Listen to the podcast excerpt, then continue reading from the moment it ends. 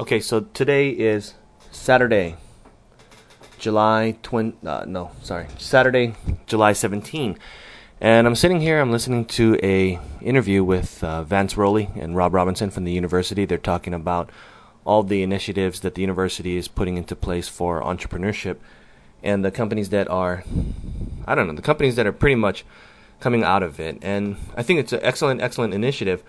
The thing that I think we should be focusing on, though, is we should be focusing on developing better students, stronger leaders, people that are, have more skills and more confidence and more knowledge.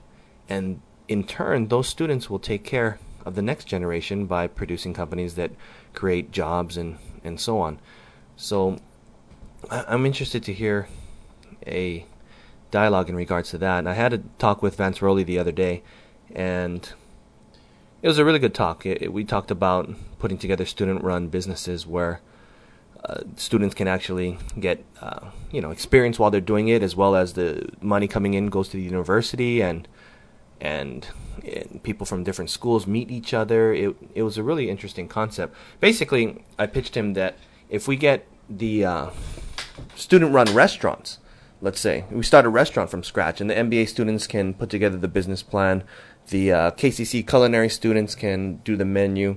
You can also get accounting and legal involved and marketing. See, if it's student run, the students are going to be a lot more in tune with what they want to eat, as well as how, how they want to um, have the decor. And, you know, it could be a example for the rest of the nation.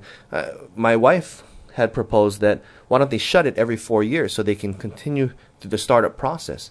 So when they get out of school, they've gone through the entire process at least once and once they get out into the real world, they can either do it themselves or they can, you know, they have that hands-on experience.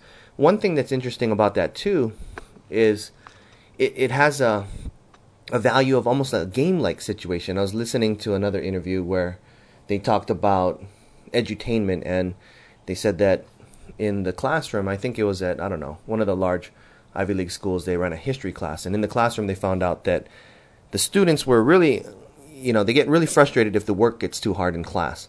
However, for video games that a lot of them play, if the video game was too easy, they would get real frustrated and quit that. So what they did was they implemented Civilization 4 into the classroom, and what they found out was that the students were learning the terminology, they understood the context of why things were happening, and they were coming into class early to read the textbooks and asking their teacher questions so they could get a hands up leading edge on the game. And that was really interesting. I mean, they started studying so that they could basically cheat, in other words. So, you know, if we take that same exact example and put it into these student run businesses, as the student is running the business, let's say they're an accounting student, they come up against an accounting issue where everyone's depending on them. They have to do a good job because their peers are, are, are, you know, giving them peer pressure. And they at that point, they go to their textbook, they talk to their professor, they talk to the advisors, they talk to the private sector people that are involved with the project, and then they learn exactly why they need to do these things instead of just doing journal entries and things like that that they learn in class that they forget later on anyways. They learn why it needs to be done, how to do it, and by the time they get out of school, they're, you know, years beyond any other student coming out of any any top university because they have hands-on knowledge and information. And then the money can go to the school and the school can pay for scholarships for other students to come through.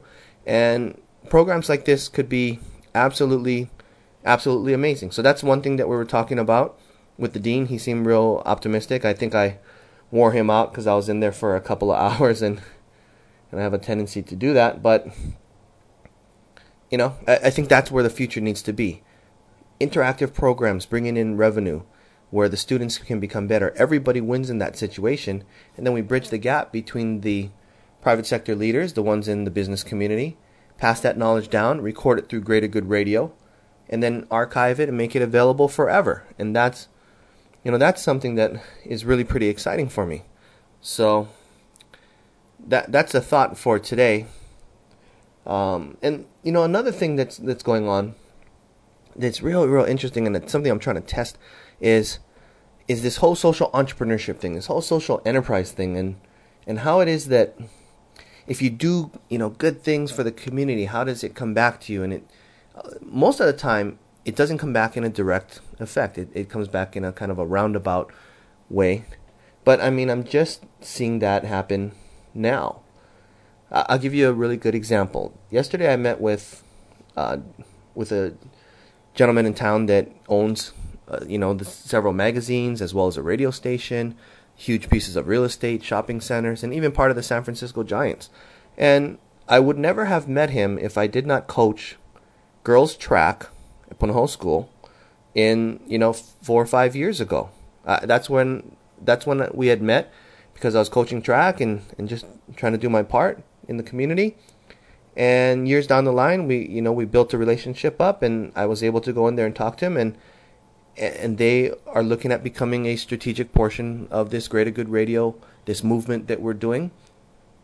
And that's kind of you know the benefit that I see out of that community service long time ago because you know, if I looked at the direct benefit that I'm getting from this community service, I mean, if you're coaching, you get paid almost nothing. You're putting in a ton of hours. You get a lot of grief. But you know, besides the benefits of seeing these these kids really blossom and grow and develop confidence and and succeed and be so happy, you know, these ancillary benefits of meeting people and and they appreciate your work. So that's one thing that was real evident to me today and that's why I can't sleep at night. I, I really can't. I'm having a, a tough time sleeping because I want to keep working on this project. This project is so exciting. It's so exciting where it's gone. In two months from when it when I got a B plus on my paper for on, entrepreneurship class in at the university, and that's primarily because I turned in no financials, which were a large part of it. And to see where it's evolved already in sixty, roughly sixty days where we're looking to launch and we've got interviews and I'm seeing them. I mean, it's just, it's just unbelievable. It's unbelievable. So I'm hoping that through these programs and, and through these podcasts and through these transcripts and whatever dialogue that we can create, I'm hoping that you too can find exactly what it is that you're passionate about, where you can make your contribution so you live that fulfilling life that we're all trying to live. And that's the thoughts for today. It's July uh, 16 actually. Today is July 16th, Saturday, and uh, we're about to start our weekend. My wife is telling me stop working. Okay, bye.